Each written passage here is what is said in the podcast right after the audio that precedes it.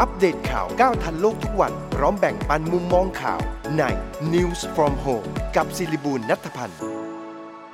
สวัสดีค่ะท่านผู้ชมและท่านผู้ฟังทางวิทยุสทร FM 106 วิทยุครอบครัวข่าวนะคะ ท่านผู้ชมทางช่อง YouTube ช่วยคิดช่วยทำทาง Facebook Live News from Home และทางพอดแคสต์ค่ะ ขอต้อนรับเข้าสู่รายการ News from Home กับดิฉันสิริบุญนัทพันธ์นะคะวันนี้เป็นวันอังคารที่ 7 กันยายนพุทธศักราช 2564 เราเริ่มต้นเกี่ยวกับสภาพอากาศกันก่อนค่ะ ต้องเตือนกันสักนิดหนึ่งนะคะกรมอุตุนิยมวิทยาพยากรณ์อากาศใน 24 ชั่วโมงข้างหน้า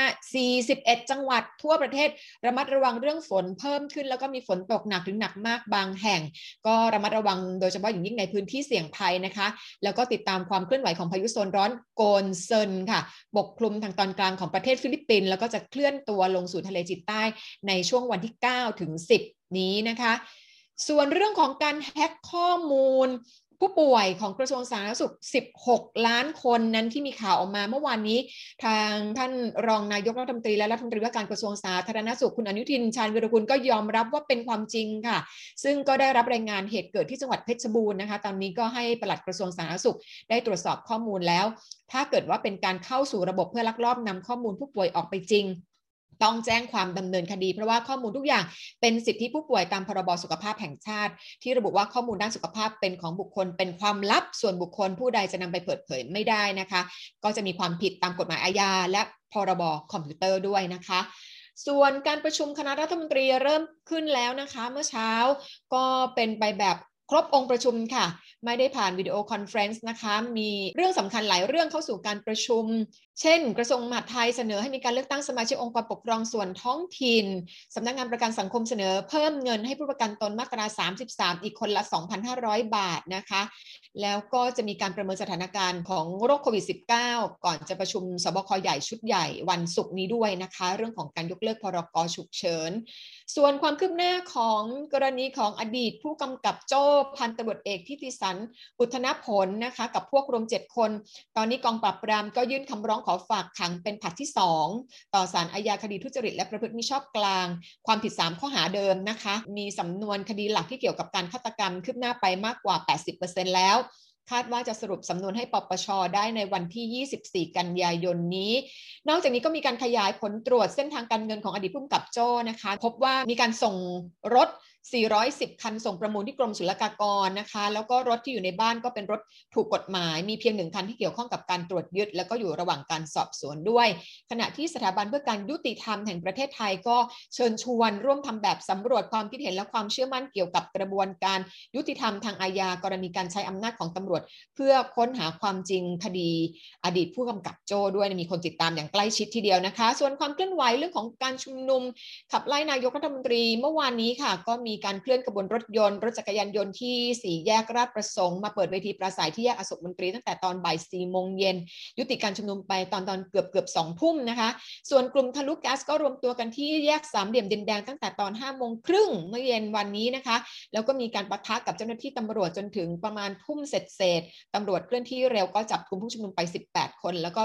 ยึดรถจักรยานยนต์ไป 31 คันค่ะ ไปที่ตัวเลขผู้ติดเชื้อ โควิด -19 นะคะ เมื่อวานนี้ 13,821 คนค่ะ แล้วก็มีผู้ป่วยสะสมตั้งแต่ปีที่แล้วเนี่ยไปที่ 1 3 8 3 4 3 คนนะคะ มียอดผู้เสียชีวิตเพิ่มขึ้นมา 241 คนค่ะ ตอนนี้อยู่ในระบบการรักษาอยู่ที่แสน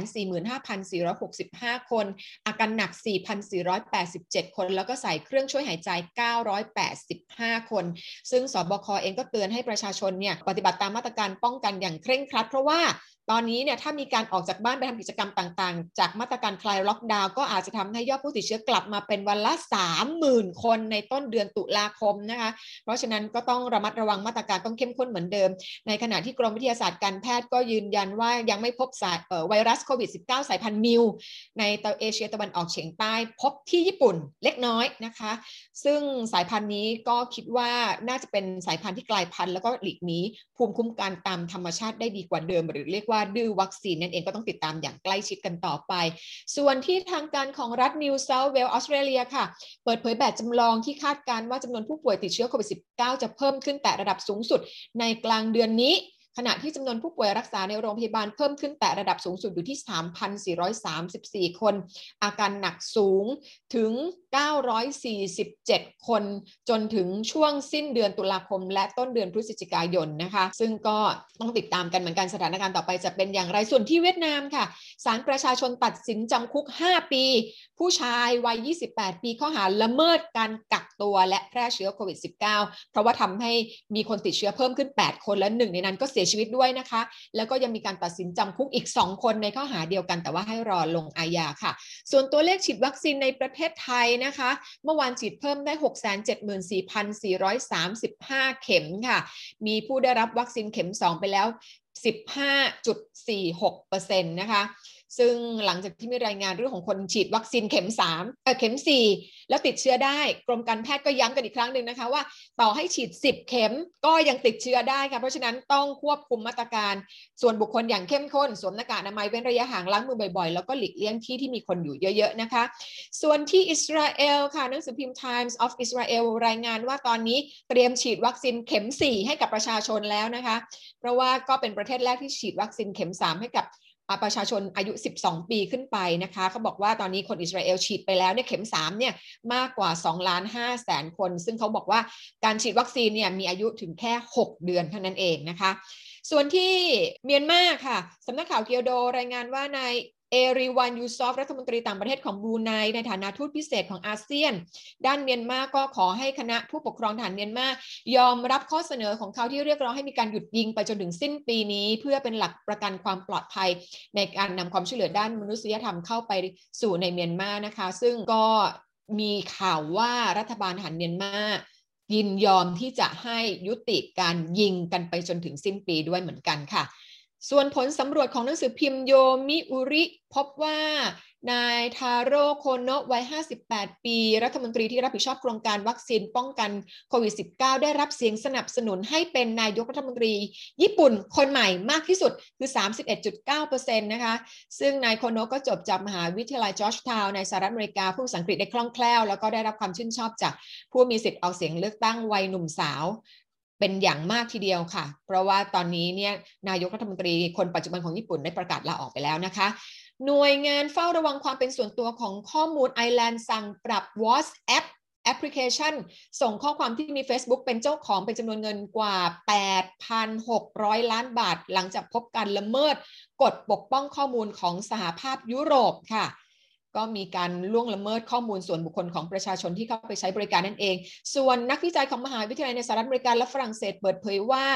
ตัวอย่างกว่า 2,000 เพจบน Facebook พบว่าเป็นข่าวปลอมหรือว่า fake news นั่นเองนะคะ ซึ่งงานวิจัยระบุด้วยว่า 9 เพจจาก 15 เพจยอดฮิตของ Facebook เผยแพร่ข้อมูลปลอมเกี่ยวกับวัคซีน และถูกแชร์ต่อไปกว่า 1 0 0 0 0แสนครั้งค่ะ และนี่คือการสรุปข่าว ในวันนี้เดี๋ยวพักครู่หนึ่งช่วงหน้าเราจะมาคุยกับอาจารย์ดรสบุสายเชื้อกันค่ะ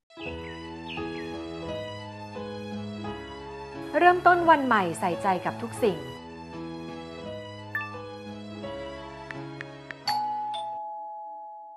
งานหนักแค่ไหนไม่ลืมใส่ใจตัวเองและคนที่คุณรัก เฟอร์เมนเต้ ชาวินิก้ารสน้ำผึ้ง มีสาร EGCG DSL วิตามิน B1 และ B2 ที่มีประโยชน์ หญิงใส่ใจตัวเองและคนที่หญิงรักด้วยเฟอร์เมนเต้ค่ะ เฟอร์เมนเต้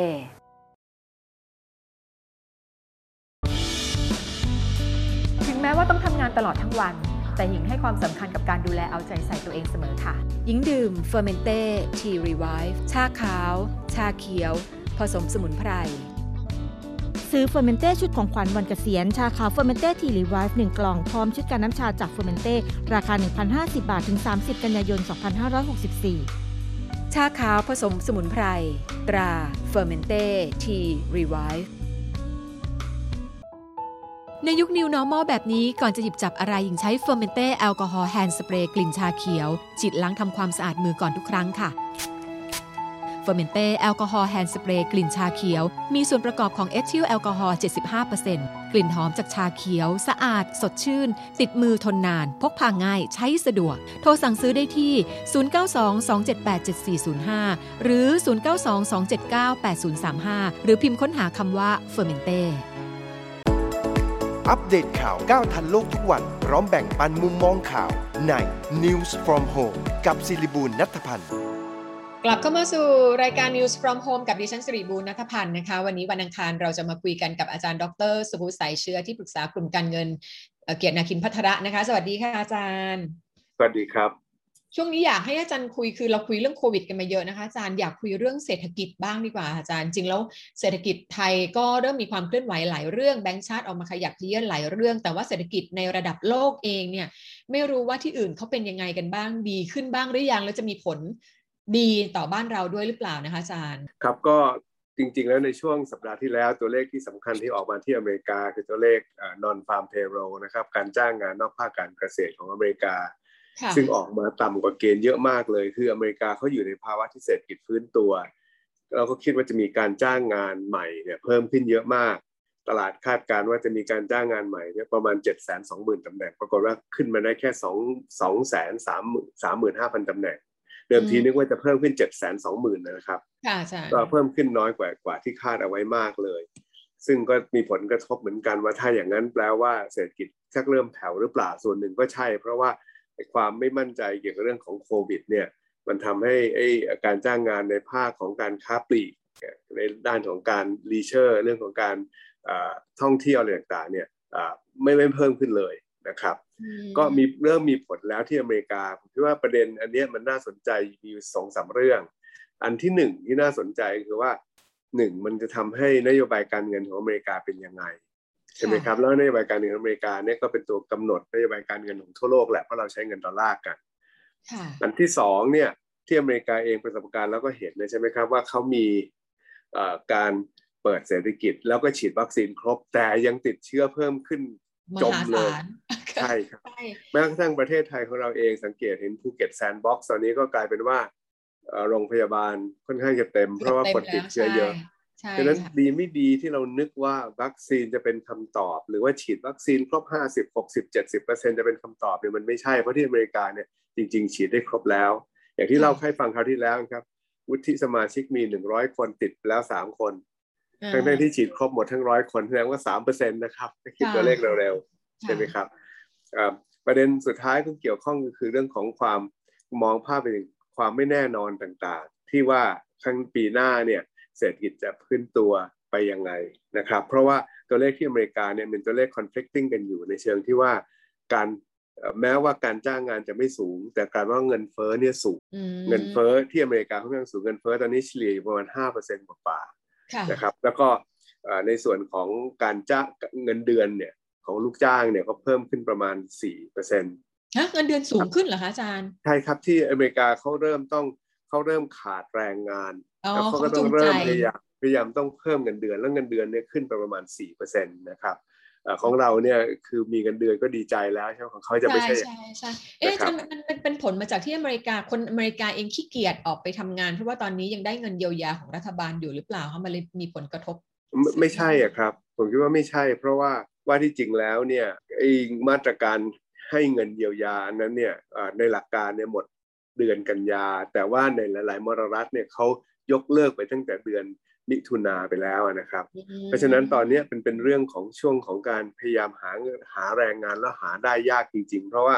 ตามข่าวว่าจริง ๆ ที่อเมริกาเนี่ยมีการประกาศ ให้คนมาสมัครงานต้องการรับคนประมาณ 10 ล้านคนนะครับแล้วคนหายไปไหนหมดทั้งทั้งที่คนก็อยู่เหมือนเดิมไม่ใช่เหรอคะอาจารย์ คือตอนหลังกลายเป็นว่าที่อเมริกาเนี่ยคนเริ่มเริ่มที่จะเลือกงานนะ หลังจากที่ผ่านมามีการเยียวยา มีการ work from home ก็กลายเป็นว่าอยากจะทำงานแบบ work from home อยากจะทำงาน part time ก็มีอ๋อนะครับ แล้วก็พฤติรรมกลายเป็นว่าปลี่ยนะความคิดเปลี่ยน กลายเป็นว่าพนักงานหรือหรือลูกจ้างบางคนเนี่ย ต้องการโน่นต้องการนี่นะครับ ในอืมบางกรณีบางบริษัทเนี่ยเขาบอกว่า ตอนนี้เริ่มมีใช่ไหมครับว่าถ้าใคร ไปที่สมัครงานไปที่งานไปไปที่ไปที่บริที่ษัททำงานอะแล้วจะไปสมัครงานแล้วถ้าสมัครงานเดี๋ยวนี้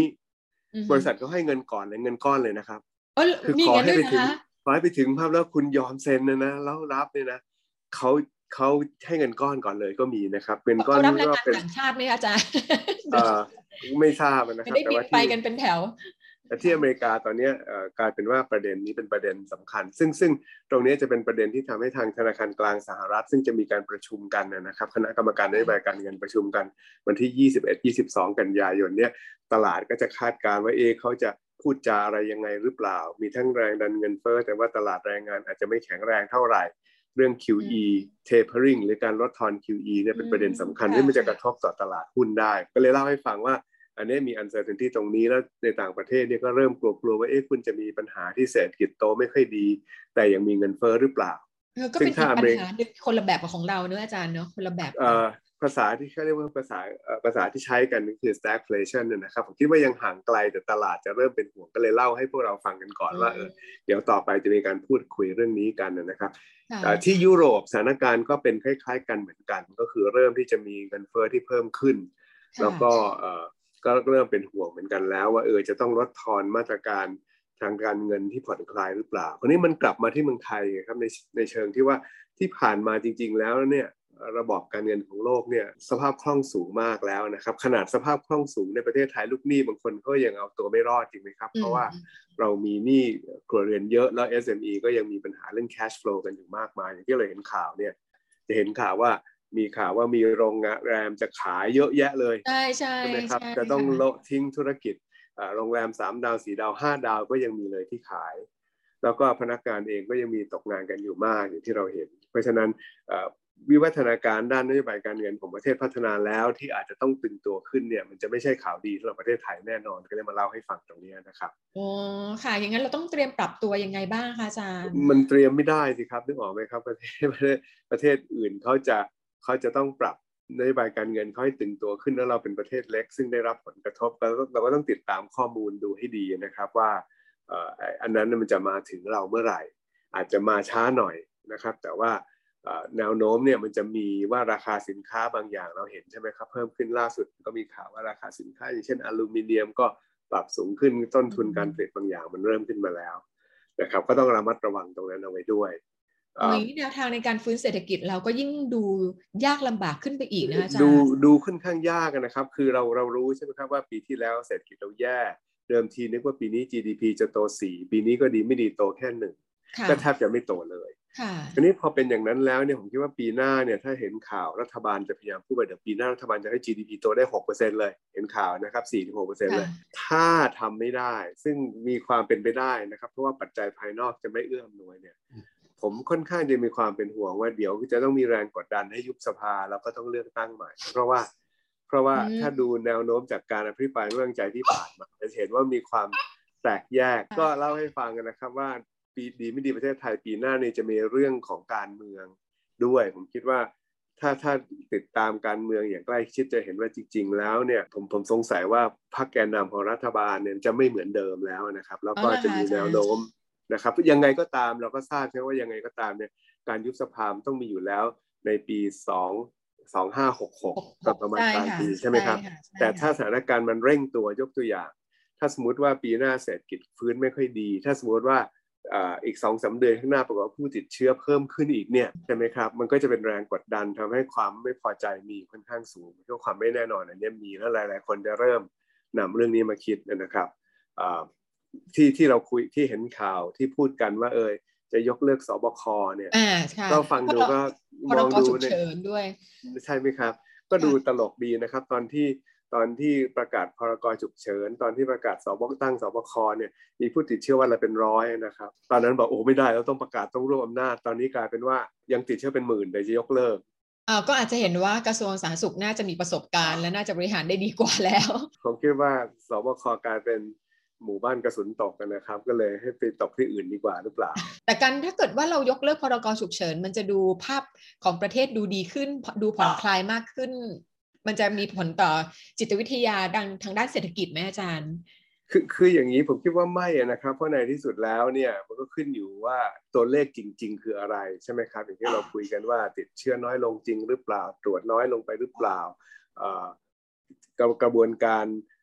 บริหารจัดการผู้ป่วยทำได้ดีหรือเปล่าเพราะยังมีผู้เสียชีวิตวันละเป็น 200 คนเนี่ยการเสียชีวิตค่อนข้างสูงมากนะครับแล้วที่สำคัญคือชีวิตตอนนี้จะเป็นปกติได้จริงเหรอเพราะว่าตอนนี้ผมคิดว่าคนที่เป็นเป็นไข้เป็น เป็นโรครักษาโรคธรรมดานี่ไม่กล้าไปโรงพยาบาลกันใช่ไหมครับเพราะกลัวติดโควิดสถานการณ์นี้ไม่ปกติแน่นอนนะครับ ฉะนั้นยังยังห่างไกลกับภาวะที่จะกลับไปสู่ภาวะปกติอย่างมากเลย คราวนี้แต่คำถามกลับมาว่า แล้วยกเลิกสบคไปดีหรือเปล่าในความเห็นของผมอะผมคิดว่าดีอยู่แล้ว เพราะว่าเดิมทีเวลารวบอำนาจเป็นสบคกลายเป็นว่ามันเพิ่มขั้นตอนในการ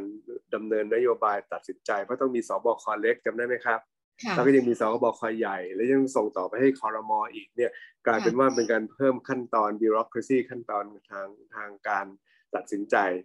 ดีไม่ดีใช้พระราชบัญญัติควบคุมโรคเนี่ยค่ะคล่องตัวกว่าที่ซ้ำนะครับอ่าค่ะงั้นเราติดตามกันดูแล้วกันนะคะ ทั้งเรื่องเศรษฐกิจไทยเศรษฐกิจโลกโอ้โหนี่หนักหนาสาหัสจริง ๆสำหรับการแก้ไขปัญหาในเรื่องนี้ ดูฝีมือรัฐบาลต่อไปว่าจะจัดการได้ดีแค่ไหน วันนี้ขอบพระคุณอาจารย์ดรสวุฒิใสายเชื่อมากๆเดี๋ยวตอนสายๆเดี๋ยวเอ่อตอนค่ำวันนี้อยากให้อาจารย์ช่วยคิดช่วยทำมาคุยประเด็นอื่น ๆ ที่น่าสนใจกันเห็นอาจารย์บอกว่าสนใจเรื่องจีนใช่ตอนครันี้บจีนกำลังจะอะไรนะ สยายปีกคุมอำนาจในเรื่องของโลกดิจิทัลถูกไหมคะอาจารย์มากไปกว่านั้นนะครับเอ่อนโยบายที่พูดถึงชื่อว่า common prosperity เนี่ย ผมคิดค่ะว่าจะกลายเป็นเรื่องใหญ่เป็นการพลิกโฉมนโยบายทางเศรษฐกิจของประเทศจีน ซึ่งเป็นประเทศใหญ่ที่สองของโลกผมคิดว่าเป็นขนาดนั้นใช่โอ้ยงั้นเดี๋ยวต้องติดตามในช่วยคิดช่วยทำกันต่อไปนะคะ ทางช่อง YouTube ช่วยคิดช่วยทำนี้ขอบพระคุณอาจารย์ดรสุวัสดิ์ใสายเชื้อมากๆค่ะ ขอบพระคุณค่ะอาจารย์ เอาละค่ะ เดี๋ยวเรามาติดตามหมายข่าวในวันนี้ค่ะ มีอะไรที่น่าสนใจกันบ้างนะคะ ตอนนี้มีการประชุมวุฒิสภา พิจารณาเรื่องเร่งด่วนก็หลายเรื่อง เช่น ความคืบหน้าในการดำเนินงานตามแผนการปฏิรูปประเทศนะคะ ช่วงบ่ายโมงครึ่งค่ะพักประชาธิปัตย์ประชุมความพร้อมในการลงมติร่างแก้ไขรัฐธรรมนูญวาระสาม